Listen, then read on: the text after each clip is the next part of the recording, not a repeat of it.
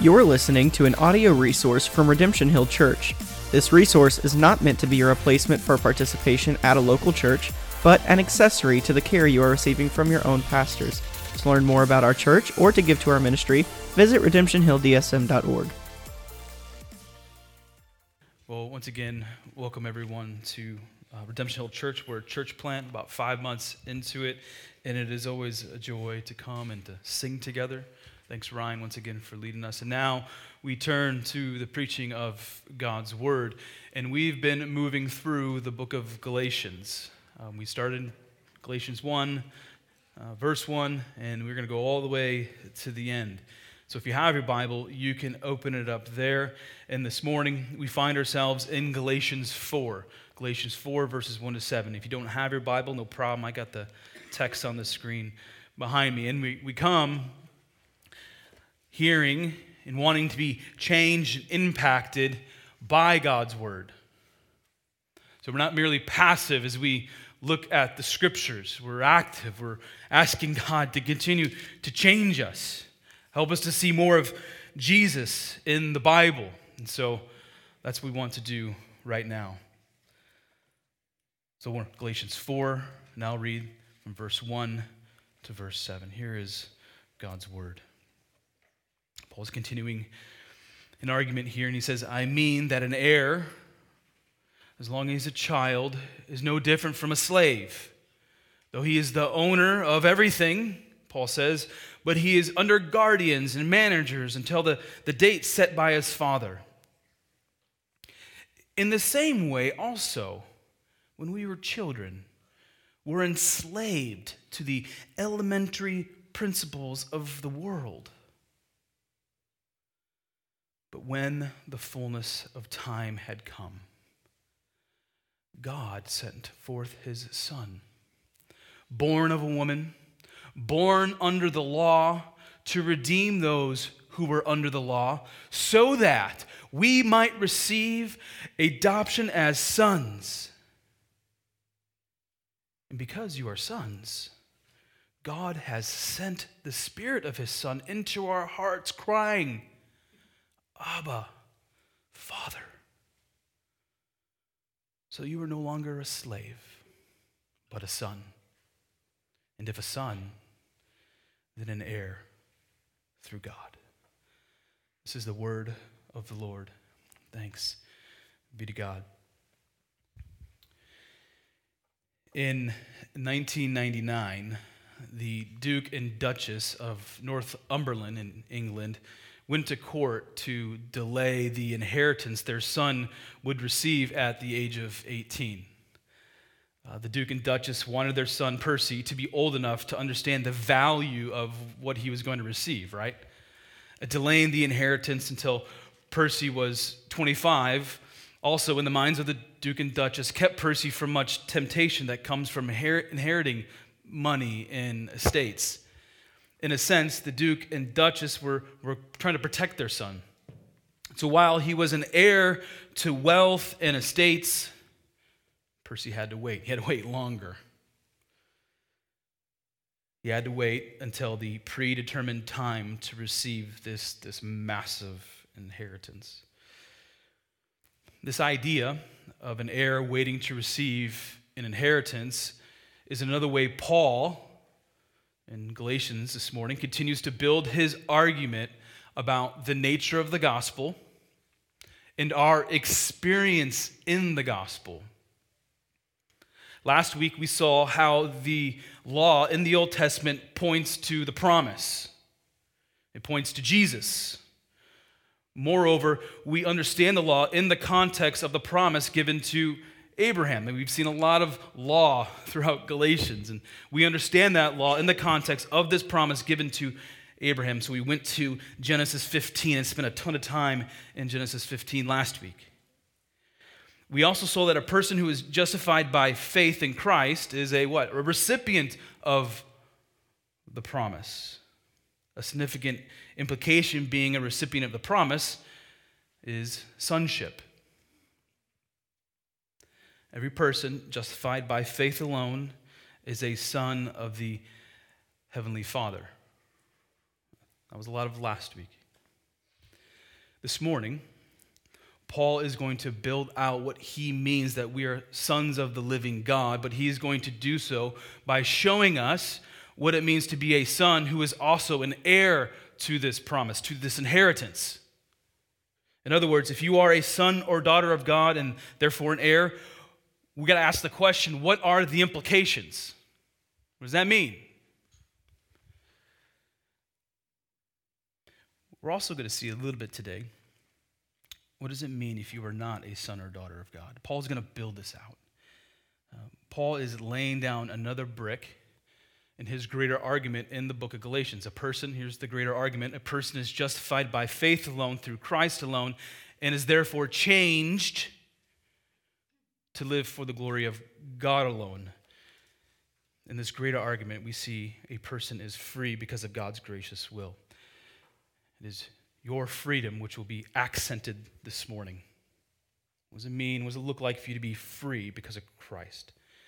Galatians 3:29 is an excellent segue into today's passage. We ended last week with this. And if you are Christ, just got done saying, if you're a son of God, if you're a daughter of God and He is your father, then you are Abraham's offspring. You're part of this great family tree. And you're heirs according to the promise. That was where we ended last week. And now Paul continues to explain what he means by we are heirs according to the promise. In verses 1 to 3, Paul makes his point in a way that may seem strange to us, but would have made complete sense to a person attending a Galatian church in the first century. Paul says, being an heir to the promise is like being a child who is a slave. Now, here's a little historical context so that we can understand verses 1 and 2. In ancient times, a child would be an heir to an inheritance, but was unable to obtain the inheritance until coming of age, basically. And Romans had a particular way of doing this, and the, the Greeks had a particular way of doing this. Uh, but the underlying principle remains. Paul is showing us that you can be an heir to an inheritance, but not receive the inheritance until a predetermined time, until that predetermined time arrives. In our, in our 21st century context, we maybe think about this in terms of a trust. So that's the first idea being played out in verses 1 and 2. There's another thought that Paul is contending here, and is that a child in the first century is a slave in this sense. They have no control, no power, no freedom. A child from a wealthy family in the first century was often given another person, um, say a tutor, so the parents say, Here, there's your tutor, and you're going to listen to everything this particular individual says. And so the purpose of the tutor was to train this son. But that son had no freedom. Hopefully, this helps us to make sense of verses 1 and 2. Let me reread it again with some context in view. Now, I say that as long as an heir is a child, he differs in no way from a slave, though he is the owner of everything. Instead, he is under guardians and trustees until the time set by his father. Paul, what Paul is getting at is that the law enslaved people. There was no freedom under the law. So let's go back to Abraham for a moment. Once again, his life and faith will help us make sense of what God's word is saying. God gave Abraham a promise and made him an heir to the promise.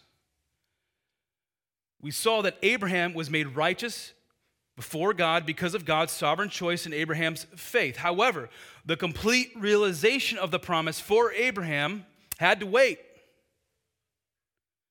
Even though Abraham lived a full life, he didn't see the fulfillment of the promise. He knew it by faith, but there was still more for Abraham to experience.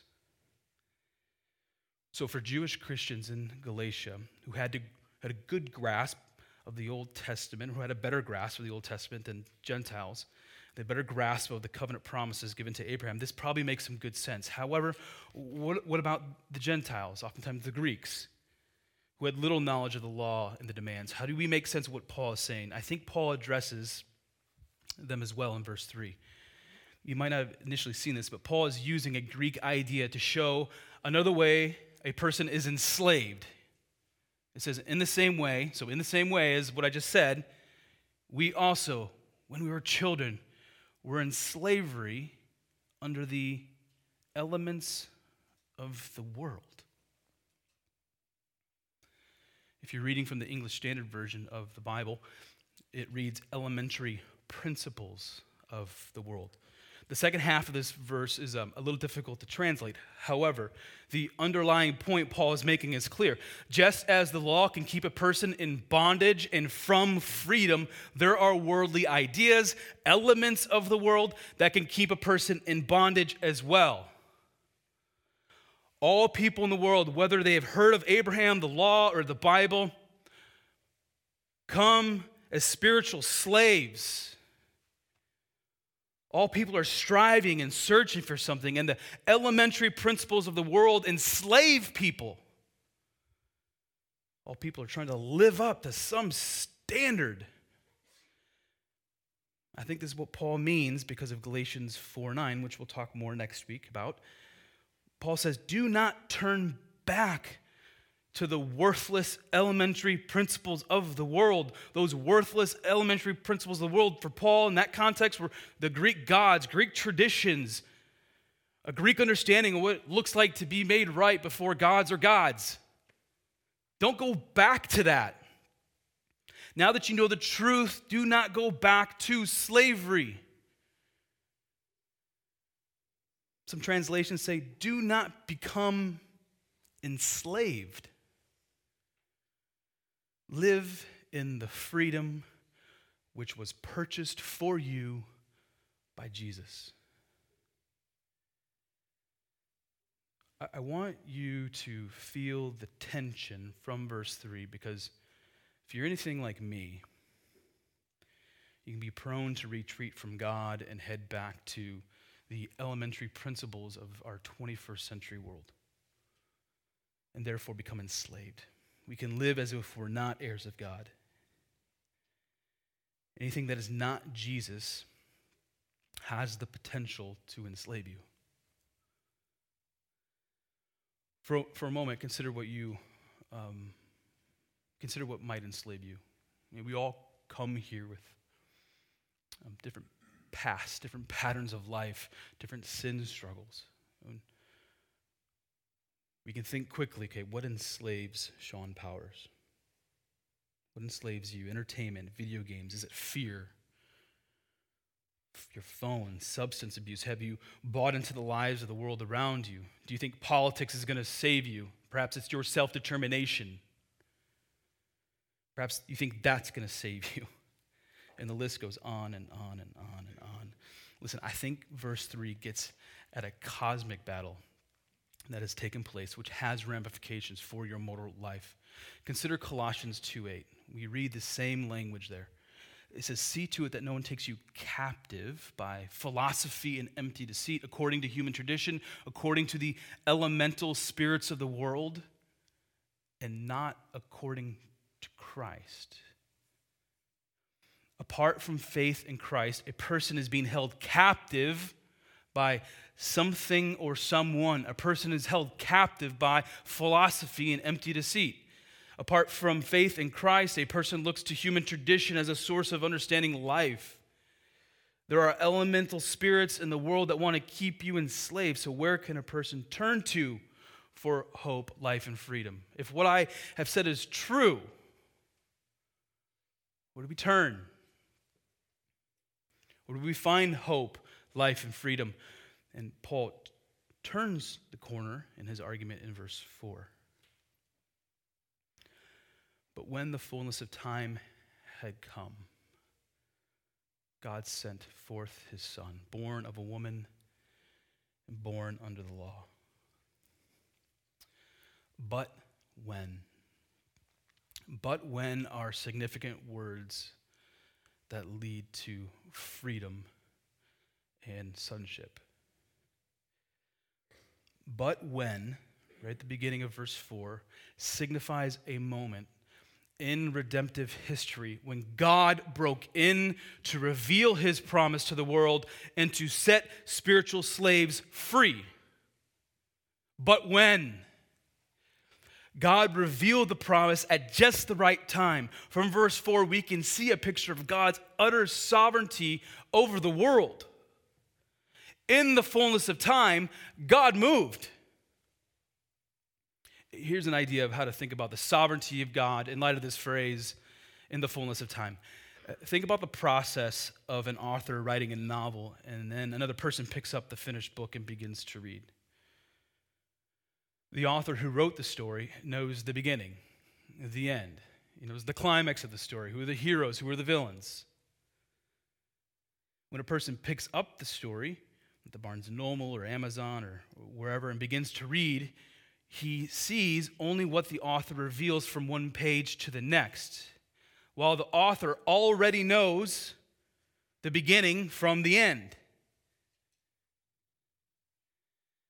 The author is involved in the details of the story, but in this case also stands outside the story. The author is sovereign over the storyline along with the meaning of the storyline. Likewise, God.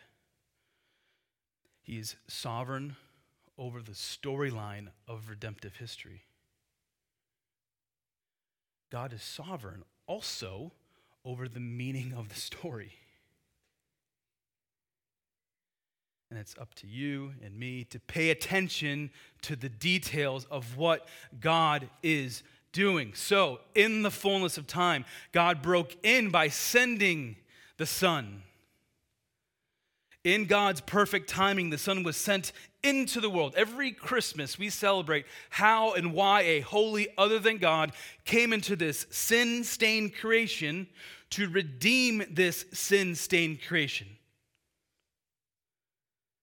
Paul elaborates on how the Son was sent by saying he was born of a woman and born under the law. Paul's trying to make a point with both of these qualifications. Because Jesus was born of a woman, he took on all of humanity except sin. Aside from sin, Jesus became just like you and me. He was a baby who became a boy, who became a man. Now, the question is this why? Why did this need to be the case? Why did God need to become a human in order to redeem humanity? An old faithful pastor, this is probably one of my favorite quotes, an old faithful pastor from the fourth century um, said this what has not been assumed has not been redeemed. Athanasius of Alexandria. What has not been assumed has not been redeemed. For God to redeem humanity, God sent the Son into the world to take on all the characteristics of humanity. There was no other way, and there was no plan B. Also, to demonstrate his divinity, Christ was born under the law. Christ was born under the law to show that he, and he only, could keep the law perfectly. Because Jesus kept the law perfectly, he was the only acceptable sacrifice for the sin of his people. So, in the fullness of time, in the fullness of time, at the right time, in God's sovereignty, the Son was sent into the world. In verse 5, Paul tells us more of why the Son of God took on flesh. He shows us why God the Son entered into the world and took on humanity. He is on mission. God the Son is on mission to redeem those who are under the law so that we might receive adoption as sons. To redeem and to adopt. Redemption and adoption are powerful words that help us understand the love and goodness of God the Father. Because of the significance of these terms, I'm going to kind of look at them one, one at a time. To redeem, again, you think about first century context with Paul, to redeem means to release, release a slave from his or her owner by paying the slave's full price. In a sense, the slaves come to the table with nothing but debt, and someone from the outside comes to the slave owner and says, You know what? I'm going to pay the ransom and then the slave goes free. Again, you can see why Paul talks about being slaves under the law and the world in verses 1 to 3. It's so that you can understand the depths of redemption for you. You cannot fulfill the law's demand and therefore cannot make yourself right before God. You need to be redeemed from the burden of the law, which reveals your sin. Jesus Christ became a man who was on mission to die on a cross so that you could be set free from that burden, from the burden which comes from the law, set free from the power of sin, completely forgiven of your sins. Christ paid the full price for your freedom by being crucified. Ephesians 1 7 to 10 unites this, um, this idea of the sovereign timing of God and the purpose which Christ came into the world. In Him. Now, Ephesians 1 go back and just look at the string of in Christ, in Him, in Christ, and in Him. That's just it's beautiful. But verses 7 to 10 in Him, in Christ, we have redemption through His blood, the forgiveness of our trespasses according to the riches of His grace, which He lavished upon us in all wisdom and insight, making known to us the mystery of His will that is making us making known the mystery of the gospel according to His purpose which he set forth in Christ as a plan for the fullness of time. Same language. To unite all things in him, things in heaven and things on earth. It is only by the atoning blood of Jesus Christ a person is redeemed and forgiven, and God broke in at just the right time. Oh, what grace! What grace. Back to Galatians. In verses 4 and 5, Paul not only shows that the curse we deserve has been removed because of the redemptive work of God through Christ, but God also gives us what we do not deserve adoption.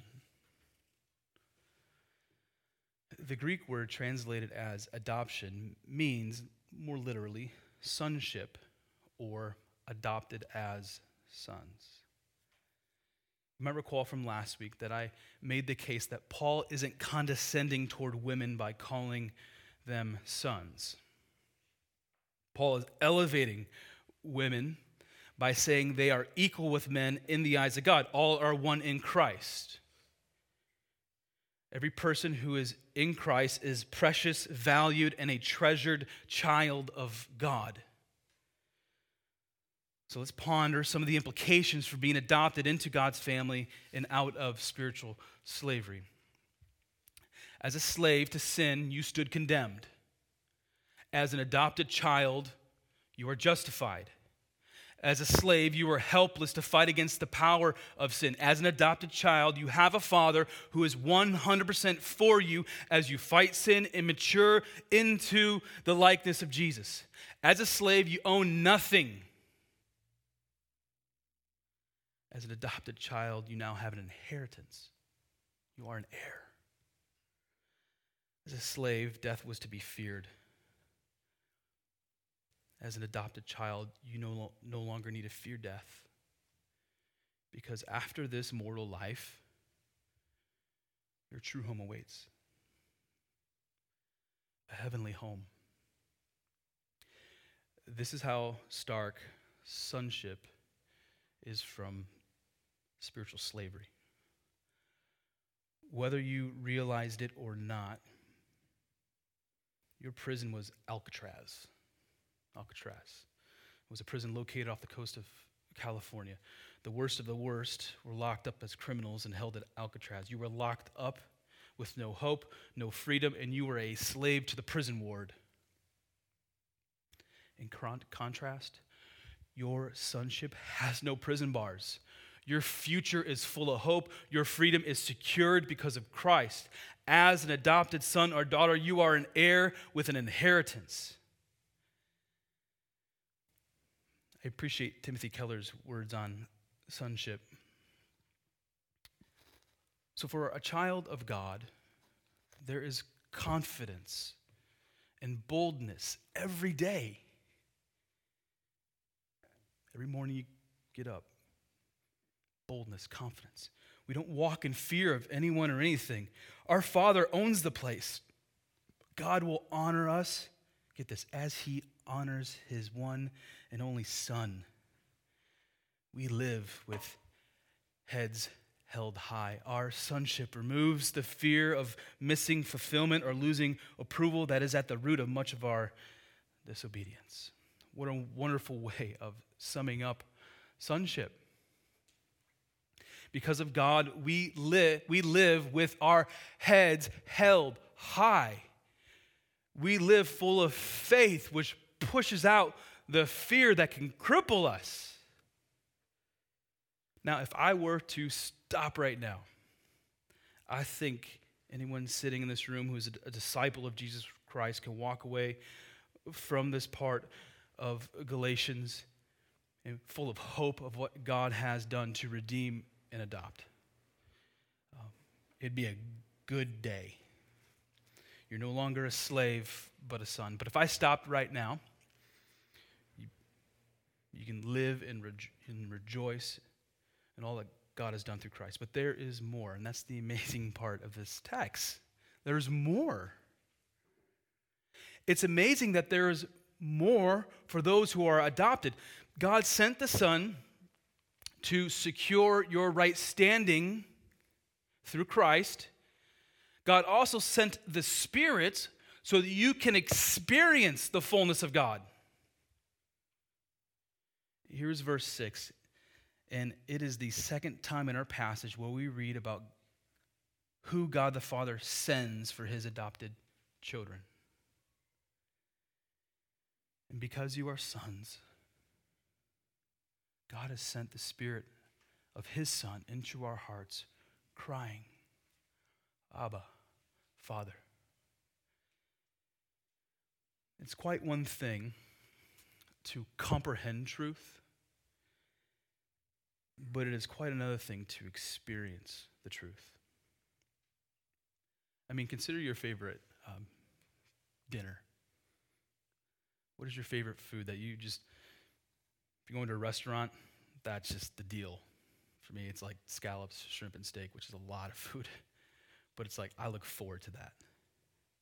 Makes your mouth salivate. Now, you all know it is one thing, thing to think about the dinner, but it is much different to experience that dinner. To taste dinner, to, for your taste buds to be engaged by the food you love most. It's a huge difference. Here's one more example of the difference between comprehending the truth and experiencing the truth. Um, there would have been a difference between watching the Chicago Cubs win the 2016 World Series from actually being a part of game seven that propelled the Cubs to become the World Series champions. Like when I watched the Cubs win the World Series from my couch in Burnsville, Minnesota, my experience was vastly limited. However, if I were in the game, I would have experienced all the moments that game had to offer, all the, all the joy, all the feelings, the jubilation. Now, don't get me wrong, I experienced joy when my beloved Cubbies won the World Series. I did. I even woke up my oldest child like at 11:30 and like, "You got to watch this," and she didn't care. But there was joy. But that joy would not compare to being a part of the team when that final out was made. Our faith in Jesus Christ is not limited to sitting in the family room watching the baseball game. Our faith means being in the game.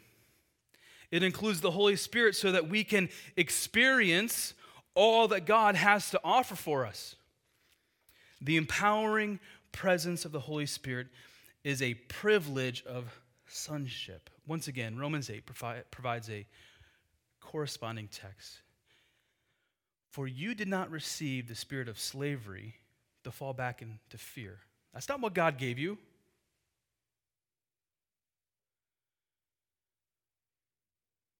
But you have received the spirit of adoption as sons, by whom we cry, Abba, Father. There is an experience adopted children of God have in this particular case, which is expressed by crying out to God. Adopted sons and daughters cry, Abba, Father. What does Paul mean here? When Paul says we cry out, Paul is saying our emotions accompany our cry. With the Holy Spirit, we bring all that we are to God and cry out to our Father. Again, our faith is not passive, but it is active. Our relationship with God is not uninvolved, but it is vigorous and it's dynamic. And these words, Abba Father, tells us that our relationship with God is also intimate. God the Father hears our cry, He hears our prayers. God's children, you don't, you don't need to come to God with prepared words and prayers. You can do that for sure, but, but we come to God as children. We come to God as your children come, your earthly children come to an earthly father or mother. They speak or cry out just what is on their mind. Do, do you see the intimacy we have with our Heavenly Father? If you don't see the intimacy, excuse me, consider this. The word Abba is like saying daddy or dear dad. It is a term of respect, but also endearment. And no joke, when I was writing this portion of my sermon in my home office, my youngest busts through the door and says, Daddy. And in that moment, just realize the intimacy that exists between me and my daughter. As an earthly father, my heart is just filled with so much joy when my kids call me daddy. Yeah, I have a name that my parents gave me that's on the birth certificate. Uh, we all use that. But there's nothing like being called daddy. Abba signifies a depth of the relationship between the father and his child. Crying out and saying Abba shows the dependence a child has on his or her father. A child who calls out and says Abba submits to the gracious will of the father. I, I want you to see the only other place in the Bible where Abba is used. We see it here in Galatians 4. I showed you in Romans 8. We also read about it in the Gospel of Mark. And the setting here is the Garden of, Garden of Gethsemane. The garden is where Jesus prayed before he took the hard road which led to his death on a cross. Let me read a few preceding verses and then we'll see it in the text here. And they, Jesus and a few of his disciples, went to a place called Gethsemane. He said to his disciples, Sit here while I pray. And he took with him Peter and James and John and began to be greatly distressed and troubled. And he said to them, My soul is very sorrowful, even to death. Remain here and watch. And going a little farther, he fell to the ground and prayed that if it were possible, the hour might pass from him. And Jesus said, Abba, all things are possible for you. Remove this cup from me. Yet not what I will, but what you will. Jesus cried out to his heavenly Father and cried out knowing that the sovereign will of the Father was going to be fulfilled through his death. Jesus submitted to the will of his Father. Because of Jesus' sacrificial death, we now have the Spirit of Jesus, and we likewise are able to call out to God as our Abba, Father. It's truly remarkable when you step back for a moment and you consider all that God gives his adopted children, the relationship he provides, the love he provides. It's remarkable. I want you to see one more point from Galatians 4, verse 6. Did you catch the Trinity at work in the life of God's uh, adopted children? we are empowered by the Holy Spirit to cry out to the Father because of the sacrificial atoning death of the Son. May this shape your prayers, how you understand the work of God being done in your life. Allow your theology, in this case, the Trinity, to be at work in your life. We now come to the last verse for today, which highlights another privilege of being an adopted son or daughter.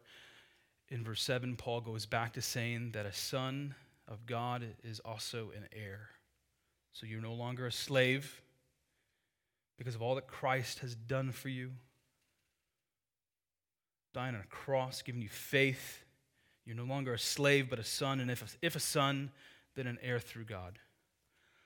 God's children are heirs according to the promise of God and are no longer slaves, but sons of God because of the Son of God. In one respect, every son is a recipient of the most precious inheritance that this world could ever provide Christ. However, again, what is amazing about the goodness and generosity of God is that there's more. There will be a day when the darkness of this world will finally be done away with. There will be a day when broken pieces will be put back together, creation will be renewed, tears will vanish, pain will cease, suffering will cease, and God's kingdom will be completely realized. On that day, we will receive the fullness of what God has for every person who is a child of God. So, all Christians have obtained an inheritance Christ. Christ is the fulfilled promise, and He is also the inheritance. But in Christ, God says, I got more for you. I got more to offer, more to show you, more to give. There's more. And when that day comes, we will worship the sovereign God for redeeming and adopting us for our good and for his glory.